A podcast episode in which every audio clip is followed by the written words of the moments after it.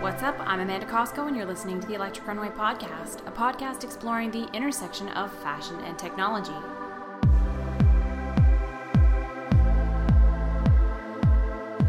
Last week, we did a phone interview with my friends Shannon and Maria Hoover of Make Fashion.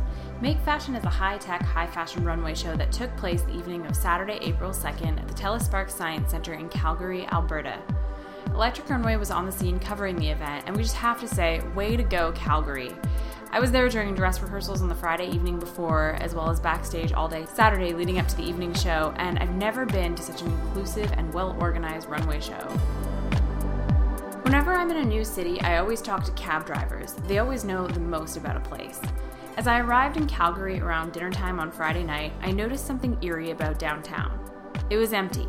The infrastructure was all there cafes, restaurants, and bars lined the streets. The Sky Tower rose above the city expectedly, but the parking spots were empty, like a smaller version of Toronto, only hollow. The cab drivers tell me that it's getting bad. Corporate vacancy rates are up 20%. Unemployment rates are up nearly 10%. Foreign oil prices are at an all time low, and for a city heavily dependent on oil and gas, the impact can be felt. Juxtaposed with the devastation of the city was this bright show called Make Fashion, a light at the end of the runway. Make Fashion blew me away.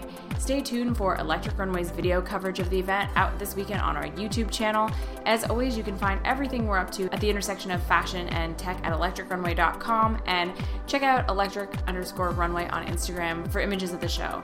On today's show, we're speaking with Kristin Neidlinger of Sensoree. Sensoree is an experimental emotional wearable technology design studio based in San Francisco, but with an international reputation. Their signature design, the GER Mood Sweater, is one of the most well covered pieces of wearable technology out there. So, what is it?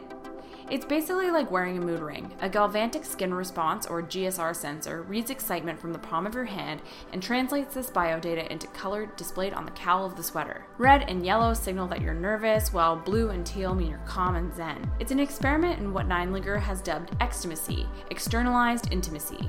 While style has always been a way of communicating mood without saying a word, the GER Mood sweater imagines a brave new, high tech future of fashion where the body is treated not just as something to measure and quantify, but instead as a locus of intelligence and expression. It's an interesting episode, and it starts right now.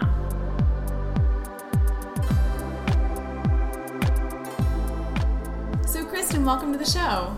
Thanks for having me, Amanda. Nice to see you again. You too. So, for people who don't know about Sensoree, I know about Sensoree because I've been following you for a number of years now since I saw you at Silicon Valley Fashion Week. And I saw you on a panel recently as well here in San Francisco. But for people who don't know, what is Sensoree? Well, Sensoree is a design lab. We create therapeutic biomedia and what that is, is we use biosensors to monitor your body, and then we take that data and translate it into visual or tactile displays. And so this is what you're calling extimacy, right? Yes, it's extimacy, externalized intimacy. It's showing how you feel on the inside to the outside world. From my understanding, the company started as a research project. What were you studying and what was the scope of your research at the time? Well, I was at California College of the Arts. I was studying interaction design, and my master's thesis was to create tools for people that had sensory processing disorder. That's a condition from ADHD to autism. And through the design research, I came up with wearable technology that reads your body and can respond instantly to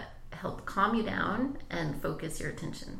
And so it also takes your inside emotions, like we were talking about with the extimacy idea, and shows it to people on the outside for people who maybe can't communicate their emotions very well. Yes, exactly. It also gives the wearer biofeedback, how they're feeling, but yes, it also offers communication. So, communication to both yourself and to people around you. And so, one of your most well known products is the GER Mood Sweater. Let's talk about the fashion. So, what does it look like? And the tech. How does it work? Well, I'm glad you got to try it actually um, a while ago.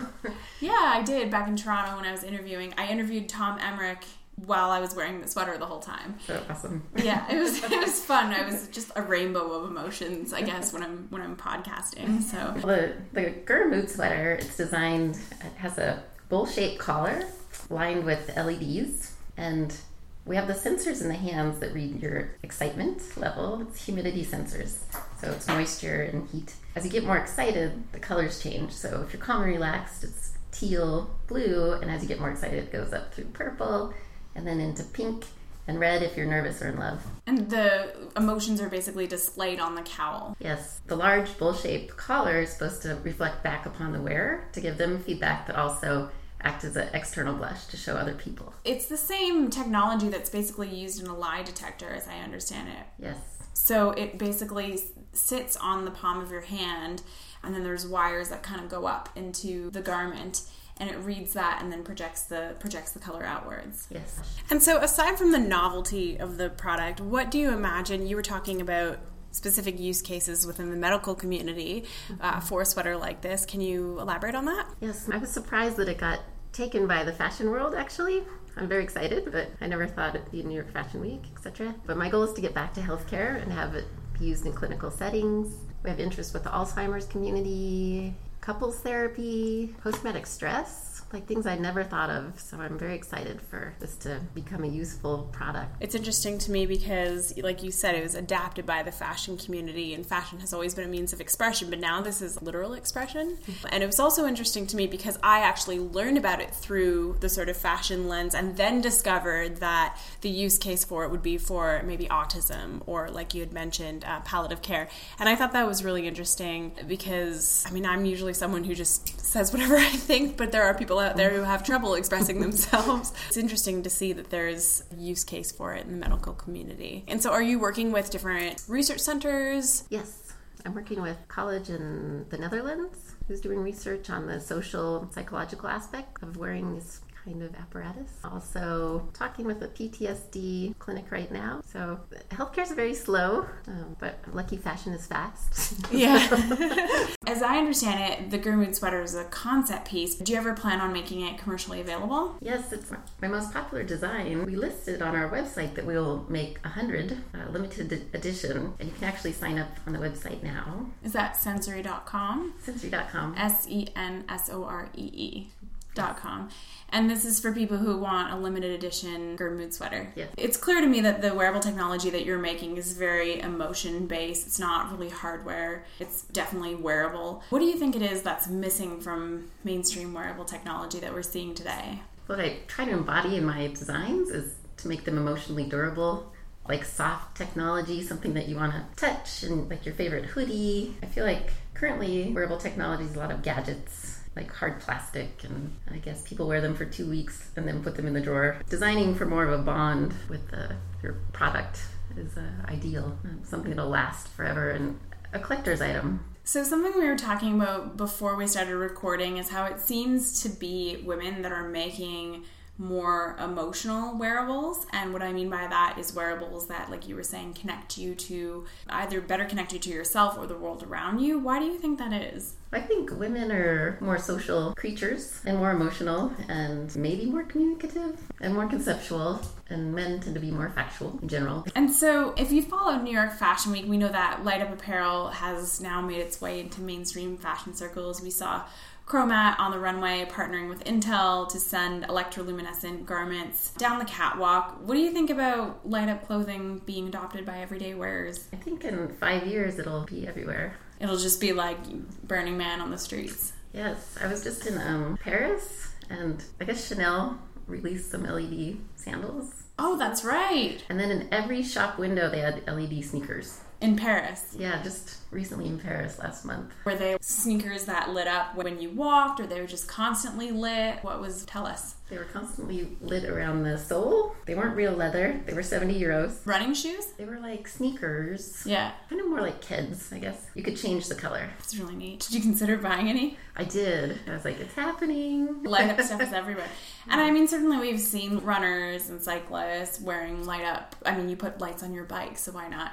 Put lights on your body so that you can be seen at night. And then there's the whole nightclub scene that I think is definitely tapped into that. But I, I think that, like you were saying, in Paris, window shops is now becoming more mainstream. And I think for me, anyways, it's sort of a metaphor for how digital has overlapped with fashion. It's like we literally want to we want to show the technology. Maybe in a couple of years, the technology will fade into the background, but I think we're still in, in the phase where the technology needs to be present in order for it to even be considered a piece of fashion tech. It's true. We want want it to be the subject.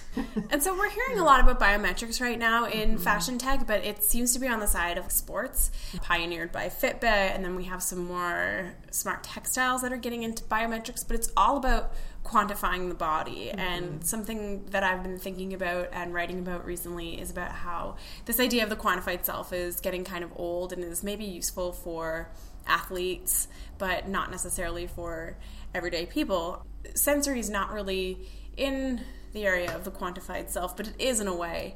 What do you think is missing from biometrics today? Well, the big thing that we offer is the real time data. I feel like the quantified self, you're logging your data. It's so in your neocortex, like all the data, and then you have to look at a screen and you have to say, okay, at 5 p.m. I was feeling like this. What if you knew right now? And also, the biometrics like that come from these devices are very personal, mm-hmm. whereas Sensoree is something that's very social. That's more uh, community based. It's meant for empathy training and knowing yourself. I, I call it awareness technology. How did you come up with the idea? Well, it's really through my studies, but I think my background in dance and I have a physical therapy background also. And there I felt I was really teaching awareness and now I see the thread of with my technology, I'm just trying to teach really basic awareness of your body and letting your body talk. And so, what are you keeping your eye on right now in terms of fashion tech and biomedia? As you're mentioning, you're not really in San Francisco a lot because you're traveling so much with Sensoree.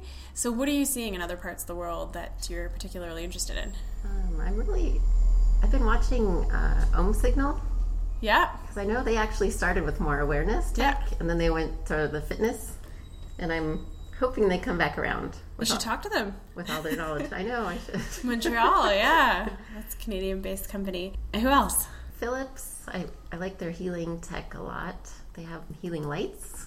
Oh, really? Like for back pain, so you can go right past your prescription meds and just put on a light patch. And oh, that's really interesting. So wearable light for healing. Yes, because I think I use light a lot because I think light is healing just in general. All the different hues, the different mm-hmm. tones of light, and then I use UV light in some of my designs to clean, also clean the environment. Yeah, it's interesting. Just what design uses UV light? I have this one it's called it was the first fervor that has tentacles around it. Okay. And so, and it's kind of your personal space area. And so, if somebody brushes one of them, the light comes on and it cleans your your sphere. So it would keep you healthy. That's really interesting because I noticed a number of fashion tech designers are working on this idea of personal space. Yeah. And the other thing that you mentioned was tentacles. So this idea of drawing inspiration from the natural world, like you know, mm-hmm. Anouk's Anouk Wipprecht has her spider dress and her smoke dress, which seem to mimic sort of qualities in the natural environment.